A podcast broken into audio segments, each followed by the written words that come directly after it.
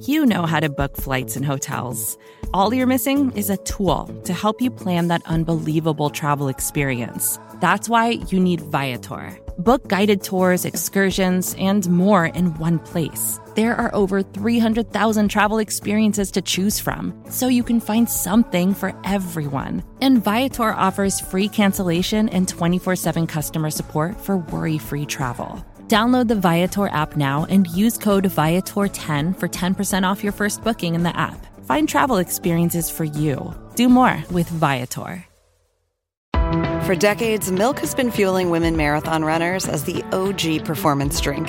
And in the new docu-series Running Sucks, brought to you by Team Milk, Abby Ayres takes us on a journey of self-discovery as she meets several groups of empowered women runners to find out what drives them, what fuels them, and what pushes them to go the distance.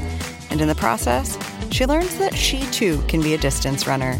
You can watch the series at runningsuckstheseries.com and register for the inaugural Every Woman's Marathon at everywomansmarathon.com.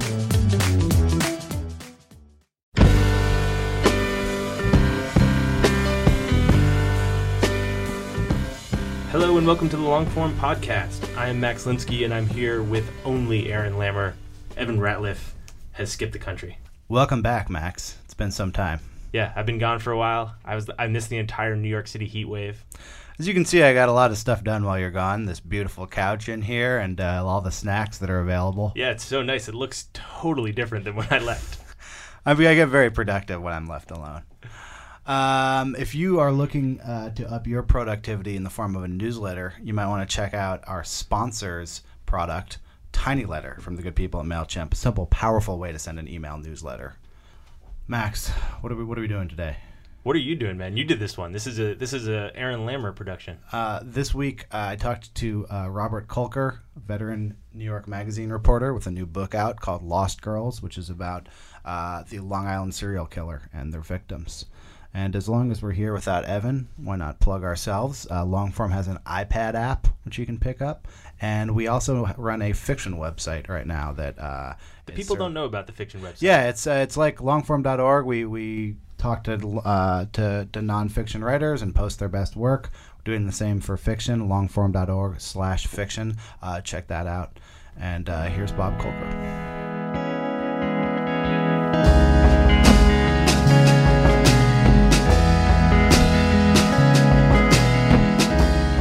Welcome, Bob Kolker. Thank you for coming in. Thanks for having me. We're rolling here. This is real. This is the real thing. I feel like you've um, you've haunted the last week of my life. I I read I read your book. I've been reading your book sort of sporadically, like on the train and at home, and uh, I keep I keep sort of uh, wanting to express people that I'm like a really creeped out mood, but I don't want to like sort of be like "Ah, I'm reading the serial killer book. Um, so for um, for people who, who haven't heard about it, um, uh, Bob's book Lost Girls uh, came out this week, last last week, Tuesday. last Tuesday. Um, highly recommend it. Um, if you want a sort of a uh, quick look at it, um, the piece you published a couple years year ago now or two years ago in, Uh, two New, years in- in New York Magazine about the the Long Island serial killer was sort of the seed of the book. What when did the story sort of first come across your radar? Well, in December of 2010, the first four bodies were discovered along Ocean Parkway. These were the bodies of four um, women in their 20s who were presumed to be escorts. They weren't identified yet.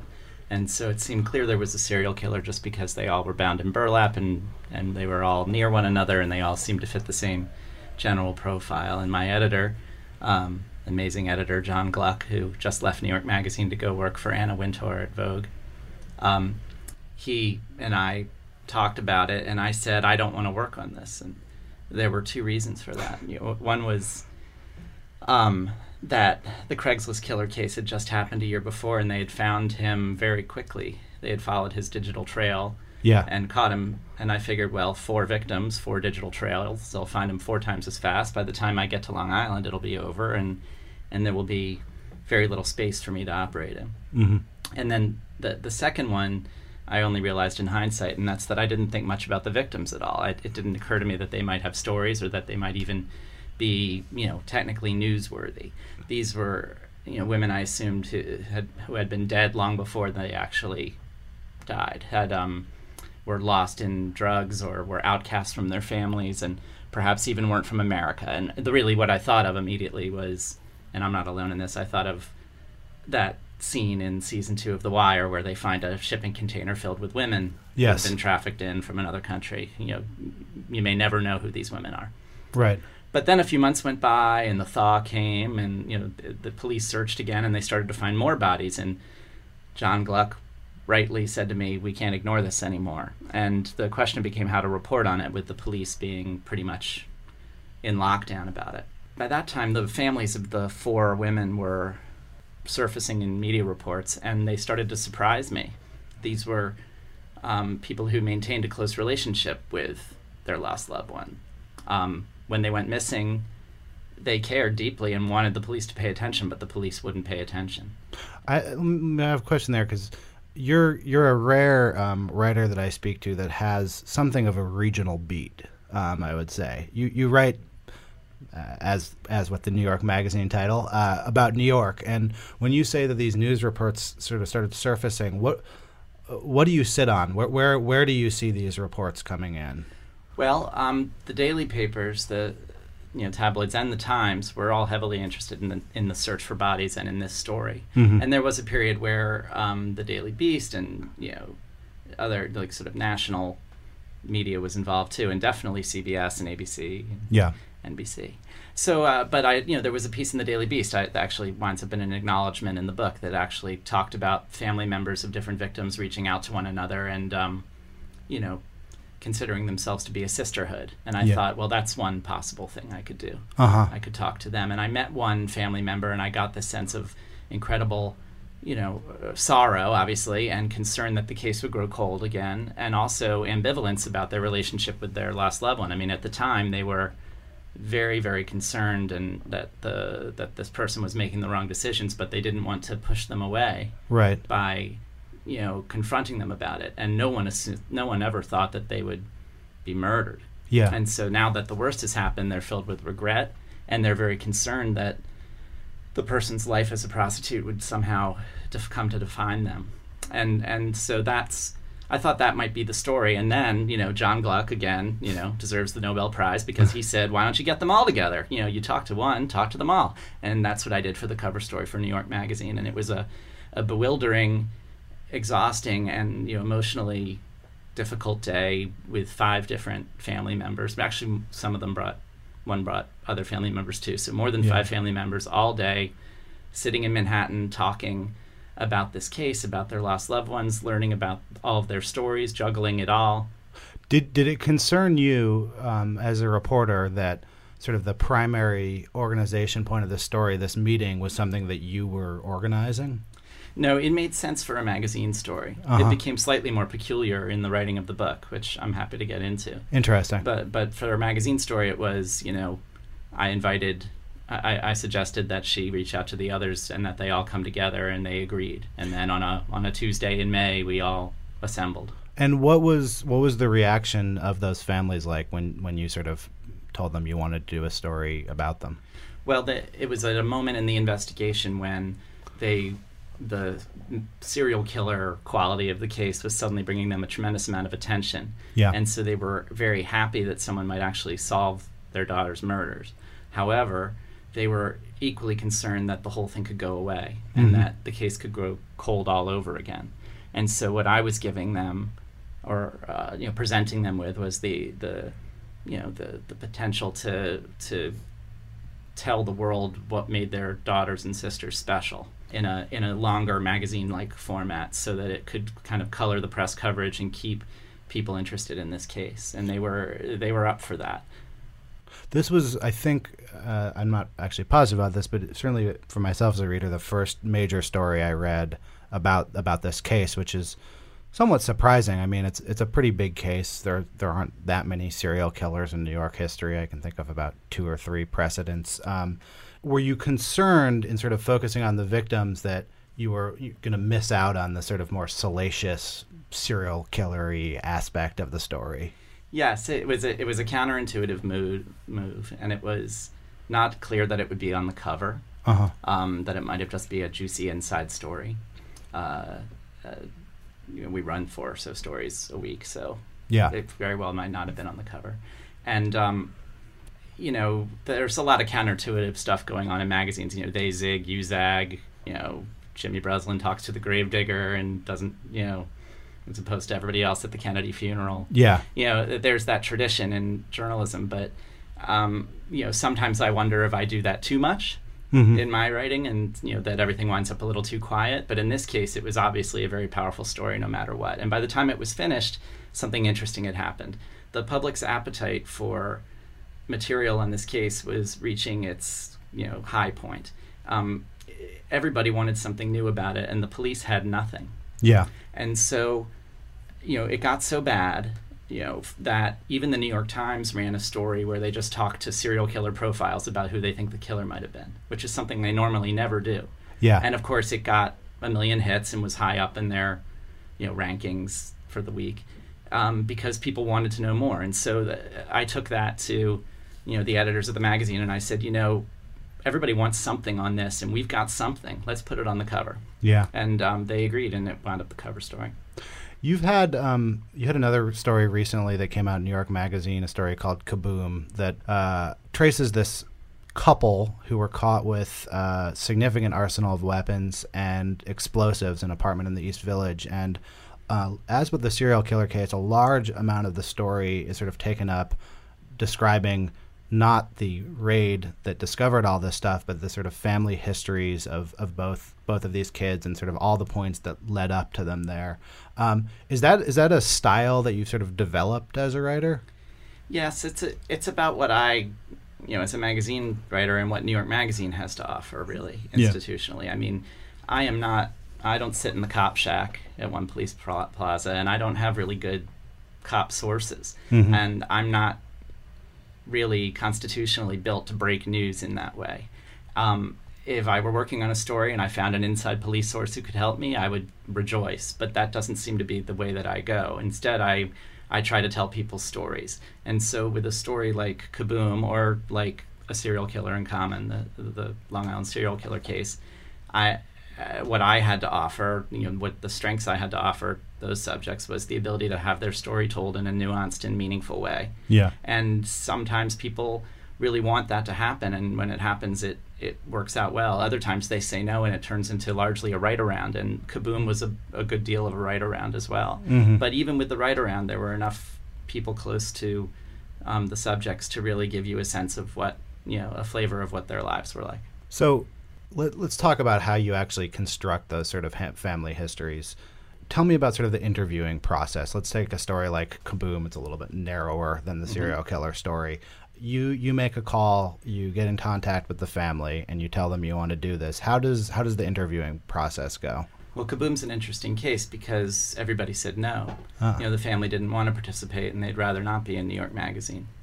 You know, can't imagine why that would be the case. Shocking. Yeah, and um, and so then we have to make a decision about, you know, as a team, you know, whether to bother or whether to whether we still think it's interesting, and and the um, you know, I, at that time, I I did something else that I sometimes do, which is I just showed up at Rikers Island hoping to find, you know, one member of the couple who was in prison. You know, he didn't know I was coming. It's an interesting quirk of the city jails, not the state jails, but the city jails, that you don't have to be cleared as a visitor beforehand. You don't need their permission to come. And so I just showed up one day as a visitor, and he came out and looked at me with a puzzled look on his face. And I introduced myself and told me him what I was doing, and that I was hoping to tell a more meaningful story than what was in the papers, and uh, that that he, you know, had been, as far as I was concerned, largely misunderstood. You know, he Yeah. was called a neo-Nazi and a demonstrator or an agitator or Occupy Wall Street, or he was called all sorts of things and that this might be a chance for him to tell a story. And he agreed. And so for an hour we spoke, and that became uh, the the big building block of that story. And I've done that before with other stories where I just show up at Rikers, and I didn't invent that. I mean, the Daily News does it all the time. Yeah, I was going to say, were you the were you the first person there with? I mean, that story was all over the, all over the New York news when it came out. I think a reporter from the Post actually talked to him briefly once. Oh, They- they okay. just went there, but they but had a different mandate to just sort of jam through a, a short story. Right. um, it, it you know it's not a novel. It's you know it's again not something I Mm-hmm. You know, not some magic trick I have that nobody else can do, but it's but it's appropriate in these instances because it it cuts through a lot of the access problems that journalists have today, whether it's lawyers or publicists or managers.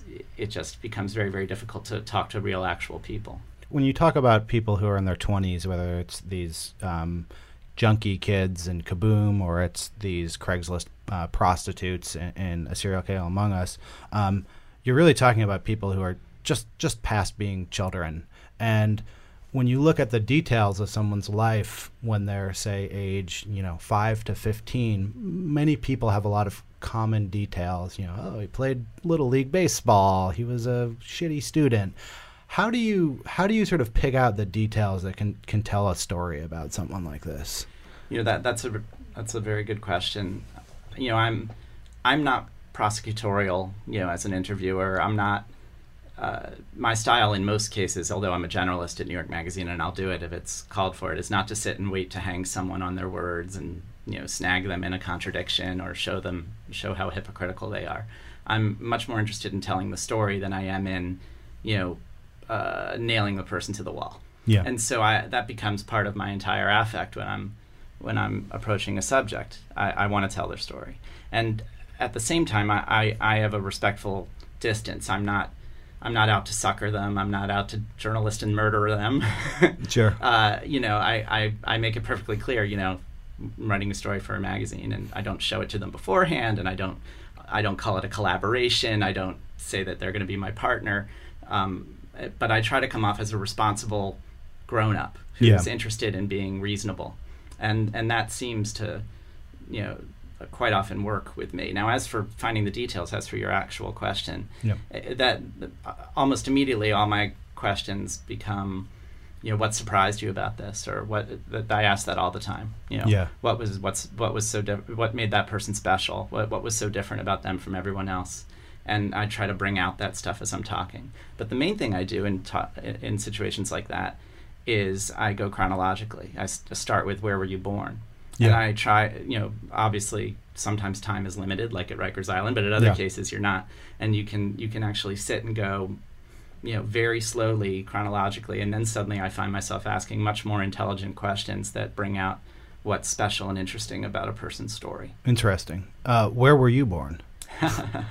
I was born in Baltimore, uh, and uh, my entire family's from Baltimore. But I grew up in the suburbs. When I was five, we moved to Columbia, Maryland, the you know great, uh, one of those great 1970s, you know, urban exper- you know, semi-urban experiments, uh-huh. you know, in a with a great income mix and great bike paths and wonderful schools and swimming pools and the whole thing. Were you were you interested in being a writer as a, a young person? I was. I um, I wrote you know skits and and funny things in elementary school and got a lot of encouragement about that, and so I was kind of hooked. And by middle school and high school i was writing movie reviews and writing about the arts. And i, I didn't really have any journalism in me. I didn't it didn't necessarily appeal to me although i worked on the school paper. And uh, by college i was i was at an undergraduate at columbia and i edited the the arts magazine. And that was the extent of it. I maybe did one or two reported things all through college and i thought maybe i would be a film professor or a film critic i took some graduate classes at tisch in cinema studies, you know, thinking I might pursue it even more. But then I started to get jobs in, as a local reporter, and the jobs became much more interesting than the graduate program. What, like, how did you get the, that first job as a local reporter? Well, I, you know, I graduated in the middle of a bleak recession in 1991, and I, I thought I was hot stuff coming from Columbia, and I said, you know, here I am, world. I, I have this amazing degree, and I worked for the student newspaper, and I got no jobs, nothing from you know, New York Magazine said no, the New Yorker said no, Time, yeah. Newsweek said no. There was no internet. Um, and so I was a secretary for a year for a nonprofit group and did some work around the 92 Democratic Convention.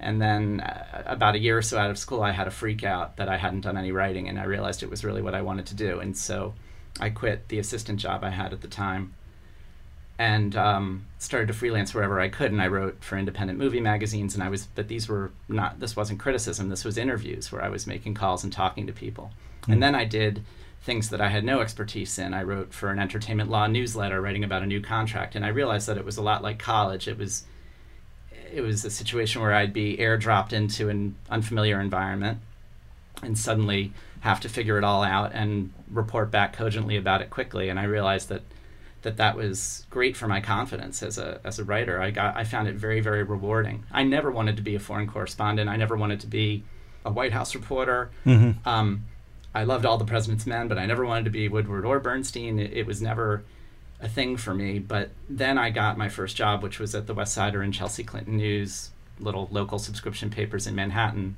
Never, never even heard of it. Still each, exist? I think so. They each have like 10,000 circulation there. At the moment, they're owned by the same family that does the family of newspapers. I mean, that, that publishes the free weeklies like Our Town and the Manhattan Spirit. Oh, okay.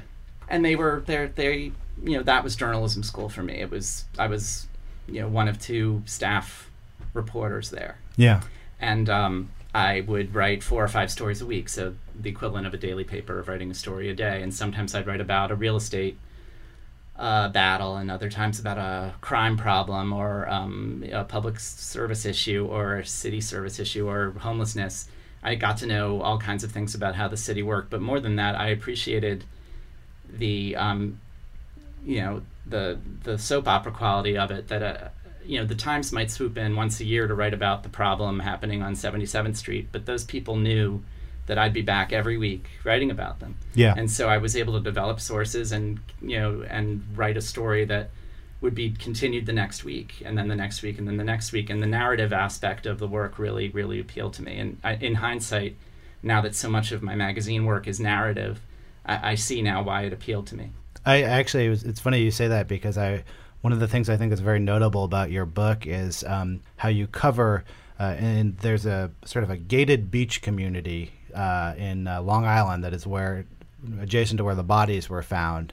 And the way that you cover that community is a very small community. I think it's what about hundred people in the whole community. Yeah, there's seventy some homes. Uh, you get very very deep into the sort of internal board politics and, and and really like the inner machinations of a very petty small place. Uh, was that something that you thought about while you were working on this book? Totally. And in, and in my more insecure moments at New York Magazine, I think that I'm just repeating the, the community reporting work over again yeah. on whatever story I'm doing. That um, you know, other people are writing about know, Jon Stewart or Barack yeah. Obama, but I'm like going to a random community in the Hamptons to talk about a real estate battle the same way that I wrote about it as a community reporter. Well, you have a kind of a sensibility that um, I think errs towards sort of uh, behind the scenes rather than the scenes. You wrote a story about uh, the David Letterman's extortion uh, scandal, or it's not really a scandal. I don't mm-hmm. know what you call that, anti-scandal. Um, that really focuses not on sort of what's happening in in the front of the show, but the people behind the scenes, the people who make the community that that makes the makes the show. When you when you go into sort of a little bubbly community like that, that's small enough where people know each other's names and where there's sort of a um, often a sort of an enforced code of silence. I feel like how do you you know uh, it's one thing how do you go talk to a murder victim's family? How do you go talk to someone who's committed no crime and really is sort of peripheral to the story, doesn't need to necessarily involve themselves. Well, well, readers can tell automatically exactly what you've got and what you don't because you see like whether they're attributions, whether the quotes are blind or not.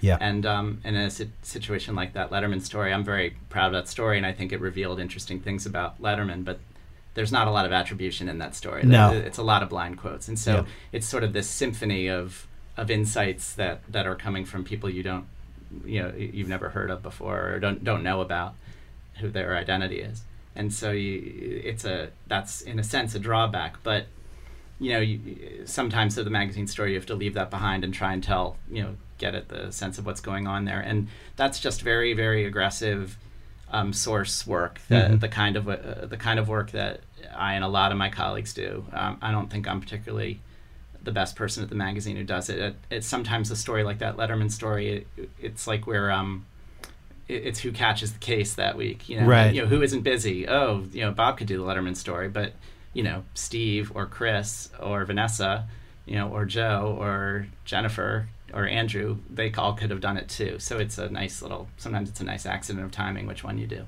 And I'm assuming that you've spent enough time doing this that you've sort of built up a certain amount of confidence.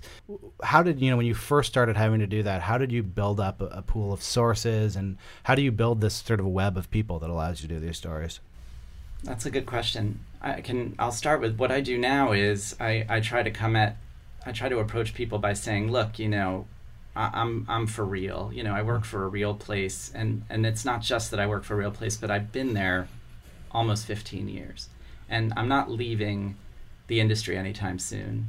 Um, if if I had been accused of of betraying a source or doing something dishonorable, you would totally see it. It would be all over the internet. Yeah. And I'm not going to do it this time because I know, you know, I've got to I've got to stay I got to keep food on the table. So I'm I'm just not going to I'm not that guy. I'm not the fly by night guy who's trying to scoop up your quotes and and do something dishonorable with mm-hmm. it. And that's my approach. Now, um, earlier, I think when you're younger, you have something that someone who is 44 like me now doesn't have which is a lot of muscle and a lot of time and you can really you could work night and day just mm. pushing really hard to get whatever little bits you can from whoever will be there yep. and you can meet people personally for coffee at any time or for a drink anytime and then suddenly you're you're part of that world for a brief period and gain people's confidence that way that's yeah. something i try very hard to do now but I, I certainly don't have that kind of muscle that I had when I was younger. Well, that's it. I appreciate you telling me that you're 44. We, we have an we have an intern who who unfortunately has departed. Thank you for all your hard work, uh, Chelsea Edgar, um, who usually gives me a dossier on people. And now that we don't have that, I'm totally like I'm just sort of blindly uh, trying to piece together people's biography based on sort of uh, limited knowledge of them. So if you're 44, that means uh, you started at New York Magazine I was I was 29 or 30. 29 or 30. You know, I, I bounced around a lot, and I you know I was one of the first. Um, my big break in magazines was that I was one of the first people hired at Time Out New York by Cyndi Stivers, and you know that I was part of a class of people there that includes Joel Stein and Brett Martin, who has a new book out the same week as Lost Girls. His book is put, Difficult we'll Men. Put, put, those both in the show notes. yeah, that's about the uh, sort of HBO revolution yeah, and yeah. or serial TV. Job. Yeah, yeah. And um, Adam Sachs is an amazing travel and food writer, and uh, Adam Rapoport, who is um, at Bon Appetit now. He remade Bon Appetit into this sensational magazine. Brandon Holley, who's yeah. powerhouse you know women's magazine and internet editor who most recently was at Lucky. Like we all were we all were hired in the mid '90s to launch Time Out New York, and it was like a it was like any it was it, when people talk about the early days of um, of internet startups like the Atavist or Gawker or yeah. Longform, you know, I feel like I was a part of. I did something like that only in print. Well, I think this is interesting. We had um, uh, Max taped a podcast with uh, Vanessa Grigoriadis, who mm-hmm. who also was sort of talking about her uh, her her 20s in the 90s in New York. So I'll, I'll sort of uh, see what it was like for you. I think a lot of people um, who are writing now, who who are, who are who are starting out, um, their sort of picture of being a writer is like sweatpants at home, four posts a day. It's a very very different climate. What was that like socially? Sort of knowing all of these people, and was there a community? Yes, there was an instant community because jobs were so scarce. I mean, the, that magazine launched in 1995, so that was before the first internet wave. Yeah. I remember a year or two into Time Out, the people who were writing for me there, because I was an editor, not just yeah. a writer, they would say, like, I would write for you, but I'm going to get twice as much writing for AOL.com, so oh, yeah. screw you. And, you know, that, that worked out, that worked out really well. Yeah, exactly. uh, but, but when it first started, what Time Out New York represented for New York City, aside from the fact that it was going to supposedly kill the Village Voice, um, was 25 new editorial jobs in a world that had been in lockdown for three or four years. Yeah. And and people like me were watering, at, you know, their, their mouths were watering, saying, oh, oh my God, there, there's a place that's actually hiring. And mm. so we were thrilled. And Cyndi Stivers is a wonderfully energetic and encouraging person. And so she created a nice environment for us, too. So you've done a lot of what I think sound like pretty fun stories. Um, but Lost Girls is your first book. Mm-hmm. What um, what was it that about this and, and, the timing of this that you said I'm gonna I'm gonna get deeper on this. I want to stay with this story. Well, you know, in my whole career, I've I haven't had a novel in my drawer. Mm-hmm. You know, I haven't had an idea for a screenplay that I've been noodling with. I've been very you know dedicated to doing what I'm doing. Yeah. But I, I did I, I did have it in mind that I would like to write nonfiction books. And and at, in in the last five or six years, my work became so narrative. Like I really stopped. The first few years, you know, I'm young at the magazine. I'm doing whatever they want me to do. I'm bopping around and doing lots of different things. But in the last four or five years, I'm I've told narrative, reported stories, often about crime, and and I wanted to write a book that way too because it's a chance to really stretch and grow. I had a couple of um, thoughts about books in the past that really didn't pan out, and one of the you know one of the reasons for that is that is a very happy one, which is that I'm, I'm I have a full time job that pays okay, and so uh, whatever advance I get has to be enough to you know let me afford to take six months off or even a year off. Yeah. And those advances really weren't happening. But that did happen with Lost Girls, but not not right away because it was, it's not the most, um, you know, it's not the most mainstream idea in the more in, in the world. It's a it's a true crime book without a killer. Yeah, I was gonna definitely get to that. So, Yeah. was that a when you took this out as a book pitch? Um, there's sort of there's sort of two two ways you can think of the lack of a killer. One is, holy shit, people are going to be unsatisfied when they get to the end of this book. There's it's not even it's not even a um, like a zodiac kind of thing where it's like here's a great suspect. Um, there's really not not a great. I mean, I unless you maybe know something I don't know. Um, the killer's name doesn't appear in the book. There's not there, there's not a great suspect right now. You just take the first letter of every chapter. Yes. And, de- and then scramble them. And you'll find there's a really interesting surprise. so that's one level and the sort of the audience expectation then there's this other level which is holy shit this killing this could be solved. You know you could be um, correcting your final page proofs and uh, this guy uh, walks into the uh, the the police station over there and uh, confesses. W- was this stuff sort of rattling around when you were conceiving of the book? Well, my I first thought about a book after the cover story came out. Um, I thought, you know, and, and just as a little background, you know, I'm I'm like every other, you know, nonfiction writer in the world. I, I love Adrian Nicole LeBlanc. I, I love Alex Kotlowitz. I, I was I was gonna Simon. I was gonna ask you about Random Yeah. Family okay great Yeah, I'm just I, I just um, I love the storytelling in in their work, and I love the fact that they kind of lift the veil on a place that you don't know anything about, and that you feel you should know something about.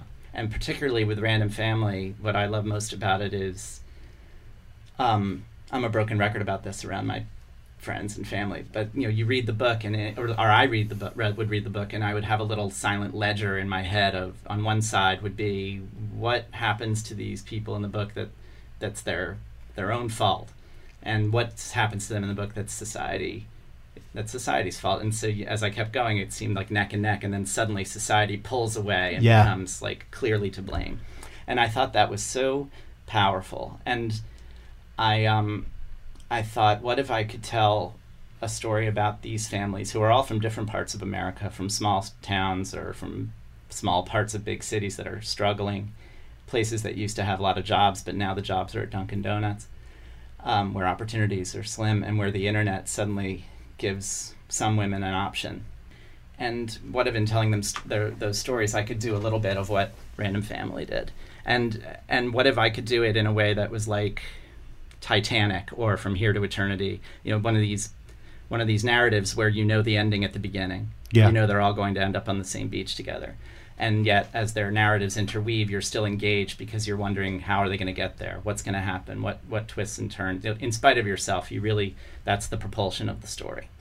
And it, and I and I thought a book like that wouldn't need the killer if there was a killer, boy, it would be awesome. It'd be great. I would love for there to be an arrest in this case, for one thing. But get uh, a sequel out exactly. but but without one, it's still a powerful story about a part of America that that people could learn more about. yeah And uh, and so I brought that to my agents and framed that way. They were very enthusiastic, and I put a proposal together. But even then, you know. Half the editors said no immediately, saying, you know, five stories about five women in the same situation. There might be a risk of them all running together. Um, and I can talk more about that later in Yeah. the writing of the book. And then the others seemed interested, and you know, um, when I met with David Hirshey at Harper, one of the first things he said was, "We really liked your proposal. You know, we lost out in the bidding to Random Family." Oh wow! and I laughed and I thought to myself, well, you know, he understands exactly what this book ought to be. Yeah. And and they never look back from that. He and Barry Harbaugh, who edited the book together, they they never once said, make this more true crimey or more ripped from the headlines. They wanted Yeah. this to have a um, wanted the narratives to have a power outside of what was going on in the case. I, going back to what you said sort of uh, earlier about sort of uh, society uh, uh, versus uh, uh, there's a really good quote I'm sure this appears actually in, in the book about um, those those those serial HBO shows that uh, The Sopranos is um, a great model of Shakespearean tragedy where you you uh, sort of the mind destroys itself and uh, The Wire is Greek tragedy, where the larger forces of society um, thwart uh, the individual their attempts to uh, escape, um, which I always like. Is the only time I've ever actually known anything about Shakespearean tragedy or Greek tragedy, but I think that's a, a very apt way to describe uh, the first half of the book for for people who, who haven't read the book. I highly recommend reading it. It's sort of divided into these two two halves. The first half is about exactly as you said, the past that took these women from their childhood to lying in burlap sacks on the beach. And then the second half of the book is about the investigation. It's about this beach community where uh, one of the women disappeared. And it's about um, The families and friends. the families and friends. It's about all of the sort of collateral damage um, after after the crime. Was that structure like clear from you from the very beginning that you were going to tell it that way? Very broadly, yes, but the fine tuning was was really done by by David and especially Barry Barry Harbaugh. He really was very brilliant at. You know, I tried. I tried in that first part to do interweaving narratives and and and had a good crack at it. And he did some minor adjustments that really made it fit beautifully. How long did you spend with these families? I mean, how how, long is your history with, with the people in this book? Well, it, you know, the the magazine story was just one day with all of them, and so I was, I it was a matter of starting over with them, and reaching out to them all over again, and saying, hey, you know, how about doing this again? And their lives had changed even in those couple of months. They had been on forty eight hours. They had, you know, getting they were getting tired of the attention. They were uh, getting frustrated with the case. They didn't see a value in the book. Some of them, others Yeah. did. Yeah. And so it was a very long road. I spent August and September and even some of October, you know, I, I was able to interview some people right away, but others not. And I stayed on the clock at the magazine, and I would take two day trips to Oh, see okay. the different towns. So you were doing other stories while you were doing this. Yeah, I mean, I was very fortunate that the store, the work I was doing for those six months that I was still on the clock of the magazine, they were straightforward stories that that didn't um that didn't break my back or anything. Yeah. But- Do you have like a yearly quota there? Like yeah, more or less. more. or less- What's Yeah, your what's what's your uh, what's your target? They would like seven big things from me and then lots of little things in between uh, obviously they want everyone to contribute to the website and, Sure. and then perhaps to the intelligence or you know to do items for So them. if you're shooting for seven a year, like how many how many balls in the air do you have at a given time? um, three or four Three or four. Okay. um, and it's that's a change i mean where the the you know the the realities of the business are that the that print reporters can't sort of chill out the way that they might have in the past there's the we have to always really be working on something Huh. Okay. So you're so you reconnected with the the, the families, Mm-hmm. and there's a lot of people in this book. Um, this is uh, this these are people who led big messy lives um, that left lots of children and exes, and uh, I was like constantly while I was reading it like trying to draw family trees and, and keep track of where everyone was at. So I mean, did you have like a section in your phone that had everyone's f- phone number? I mean, like how how did you start sort of uh, piercing into these these relationships? you know the note taking part of it was crazy i i completely geeked out with scrivener and went nuts with you know with different files and moving things around like like different pieces of the puzzle i um i was i was very very concerned that i wouldn't get enough biographical material on these five women because i was going in without having done it i guess ever, a lot of nonfiction authors do they say Yep. i'm going to write a story about climbing to the town of mount everest and what if you don't make it to the top Yeah. so um I I was very worried about it, and that worry drove me for quite a long time. And uh, but then the actual technical interviewing of the people that that was a, a core competence that I have already from interviewing vulnerable people for New York Magazine as a matter of course. So that part actually I could relax while I was getting to know them. And I loaded up hours and hours and hours of audio with with everyone I could for those 6 months. And then I punched out at New York Magazine and went home to write a first draft and I spent 6 months working with the transcripts. I had them transcribed. I didn't transcribe them myself because it would have probably driven me mad. And then I had to think to myself how to how to interweave these folks. And it's a lot of characters. It's a Russian novel or it's it's Game of Thrones. You know Yeah. what it, you know, Yeah. what's it going to be? And um, but there wasn't enough time to really um, get lost in all of that. I just had to keep writing. I just keep going and keep going and keep going. So I I, I kept going till I could print something out, and then reading what I had written was extraordinarily humbling. It like brought me to my knees. I was saying, "Oh, this won't do it all," and then suddenly I start. That's when I started moving things around and really, really realizing what needed to be condensed, what needed to be mm-hmm. drawn out, what needed to be pushed around. But but to be much more specific, the one what I the the big thing that happened with me was that because I was so insecure that I didn't have enough, that first part of the book had me in it. And if you read Lost Girls, and I hope your listeners do, On the Uh, newsstand and the uh, iBooks Kindle stand now. it, I'm not in part one. I just tell the women's stories. You know, Yeah. Full stop. It's that's who they are. But I didn't do that with my manuscript. With the with the first draft of the book. Ah, I- interesting. I- the chapters begin with little set pieces. With you know, I'm sitting at a on a park bench with the sister of one Hmm. of the women. And she's telling me this, and she's telling me that, and then we drop back the way that magazine stories often do, and suddenly we are back in time where the lost person is a middle is a little girl, and so there are a lot of jumps in time, and one thing that, that David Hirshey and Barry Harbaugh said when they got the manuscript was, um, "You have enough. You have enough just to tell their stories." And I said, "Really?" And they said, "Yes." And that was a, a magnificent moment. And and much of the revision was me go, hacking into part one and pulling me out of it and finding new ways to start these chapters.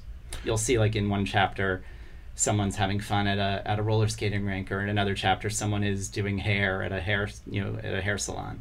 You know, those were those were all in the revision. And in order to immerse yourself in this story, you are you're sort of dropping into these these key scenes in, in these people's lives. Uh, you were able to get enough sort of firsthand detail that you could say, you know, this day they went roller skating. These people were there. This person was wearing that. I mean, you must have had a really interviewed a tremendous amount of detail to be able to get that stuff. Yeah, I spoke with a lot of family members, and you know, and and but not just family members. This is this book isn't just about their childhoods; it's about their lives as as adults and also their careers uh, uh, as escorts. And so you, I've spoke to people who, you know, worked with them on the streets or or as or alongside them at Craigslist, and people who facilitated them, who loaned their houses, or who drove them around and learned their stories too.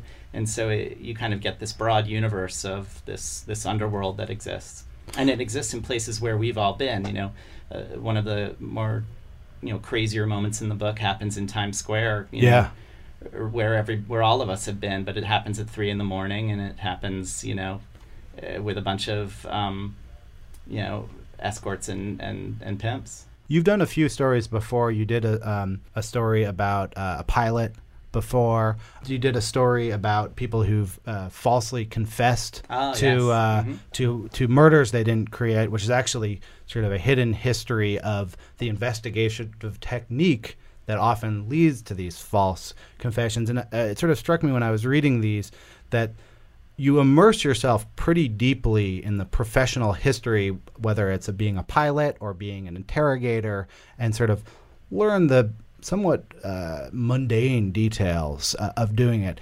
And in this case of this book, you could really learn a lot about um, how being a prostitute online works, not the sex part, the getting driven around through big bridges and the different cuts between the drivers. How do you how do you investigate something like that? How do you how do you sort of when people have a a profession that way that has its own sort of language and its own bylaws, how do you get into that where you're not asking someone about their experience, you're asking them about the world that that they sort of have learned? Well, I, I go chronologically and I slow them down. You know, for instance, learning about how much the escort service paid the driver versus paid one of the women. I was sitting and interviewing one of the drivers who was also the boyfriend of the missing woman of Shannan Yeah. Gilbert, and and um, and that interview began with "Where were you born?" and and it and and only an hour into it when he's talking about how he first started at the escort service as a driver, which is where he met Shannan. You know, if I were younger and more impatient, I'd say, "Tell me about Shannan," but I've learned over time to slow them down and ask every ask whatever you can and say, okay, so you show up on day one, what happens? Like, do you ever show up at an office? Is it all cell phone? Um, who's around? How much are they paying you? How do you know you're going to get paid? Like, like I try to to walk them through the experience, and then they start to get you know happy too because they they see that there's someone who really wants to understand you know, wants to walk in their shoes for a while and so they more and more and more comes out of it and uh, that i think in a way it's not an uncommon approach to over report particularly when you're writing magazine stories like this for a place like new york magazine where you're pushing hard and it's often competitive with somebody else. You over report you find out more than you would ever possibly need to know and then you dial it back for the story. And so i was ready to do that with the book too. It's an it's an interesting contrast in that for all of the detail you have about uh, these people, there's very little um, sort of armchair psychology about the killer. The killer is almost a forgotten aspect in the book. There's you don't speculate heavily on the killer. You let other people occasionally speculate on the killer, but you don't sort of yourself like there's not an interview in the book with an FBI psychologist that's a profile of the killer. You don't sort of allow that to enter. Was that a conscious choice you made? Yeah, you know, I tried. You know, I, in an early version, I tried to sort of spitball about why the killer would do this and why the killer would do that in kind of a short interstitial chapter that would go somewhere in the book.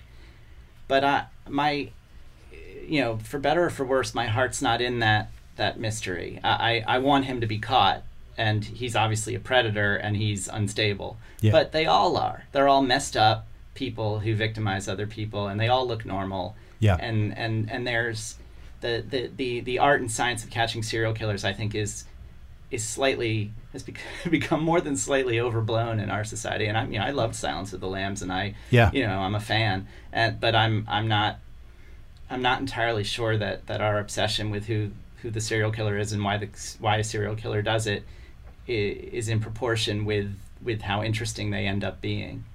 In the case of this book, uh, you're making a pretty pow- telling a pretty powerful story about class in America and about you know what happens to people who, who fuck up, who are who don't have any safety net, and who, who sort of fall through.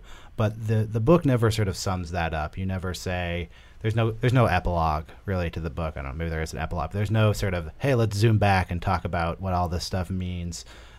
Was that a was that a conscious choice and how do you tell a story like that without sort of there's no cheat sheet there's no this is some stuff you might want to think about for your study and discussion group. Um, is that is that something you've developed as sort of a reporter? You just tell the story linearly and let people pick apart what it means?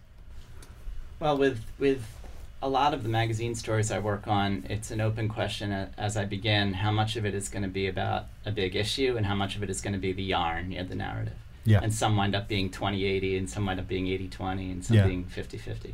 And with this, I, I was very devoted for to it being a powerful storytelling experience. And I don't want to, you know, I've never met Adrian Nicole LeBlanc, and I apologize if I if I if I'm glomming on to her work too much. But uh, you know, I don't, I don't think she's going to complain Yeah, about that. there's you just no- talked about me too much on the podcast. I mean, there. I don't. I don't seem to recall an epilogue or a prologue in No, that not that at all. says, you know, poverty is a problem in our society. So I didn't want to go there. I didn't want to suddenly put on the the official voice. yeah. I do go a little bit there toward the in the in the last chapter, sort of flicking at some of the bigger Craigslist issues, and then where I really do it, and I feel very privileged to have been able to do it, is in a New York Times op-ed piece that came out a couple weeks ago, where I I start by excerpting the book a little bit with a little bit of material about one of the women, but then I branch out and and get into the issues of the new prostitution hmm and that that is you know I wasn't planning for it to be that, but suddenly I I can I've written something that I can look back on as not an answer key to the book, but sort of a guide, a study guide to the book. After you spent uh, several years on this, is your biggest project? Is it going to be hard to, to walk away from it now? It is from in a couple ways. At first, it, just from a process point of view, there there have been six months here where the book's been more or less done, but it Yeah. hasn't been public, and I've been just freaking out, like afraid of that the book might be ignored or it might backfire in some way. And now that there's all this very nice attention, I'm very relieved. But I also now have to get to used get used to the idea that I don't have to worry and fuss and fret over the book anymore, and so that's a very happy task uh, at hand. And then you know. Um, I, I would I would like to um, detach a little bit at some point, but I, I don't want to let go of the you know what I've learned here and of the places I've been. I mean, I'm very grateful for this experience. It it you know anyone like me who's a who's a reporter who really wants firsthand experiences talking to people who you would never otherwise talk to, you know, treasures moments like this where you're suddenly flung into a world that that you um, never imagined being in. Uh, there are other moments like that in my reporting life that have been wonderful, like like something even something as seemingly trivial as New York Magazine's Best Doctors issue. I suddenly would find myself sitting in on surgery, watching a surgeon perform brain surgery and heart. I've seen heart surgery three times now, you know, and um, and and to me that's just one of the most amazing. That's why that's why I'm doing this. It's to be be in these places and see amazing things that you'd never see before. Is there like a kind of story you've always wanted to do that's never come together? Do you have sort of a dream story that? That's a really good question. I um, yeah, I I would like to write um at some point the uh, work sort of like Tracy Kidder's work where you're you zero in on an inspiring person who is really done something special Yeah. and and help tell their story. So much of my work about vulnerable sources is so, you know, so difficult and often cathartic. But it, you know, uh, in the spirit of variety, it might be nice to tell a happy story. That's a, that's a that seems like an admirable goal. um, seems as good a place to end as anyway. Thank you very much for coming in, um. Bob Kolker. Uh, Lost Girls is available now. Uh, all the stories we talked about are going to be available in the show notes. I'm Aaron Lammer. My co-hosts are Max Linsky and Evan Ratliff. Our editor is Lauren Kirchner. We'll be back next week.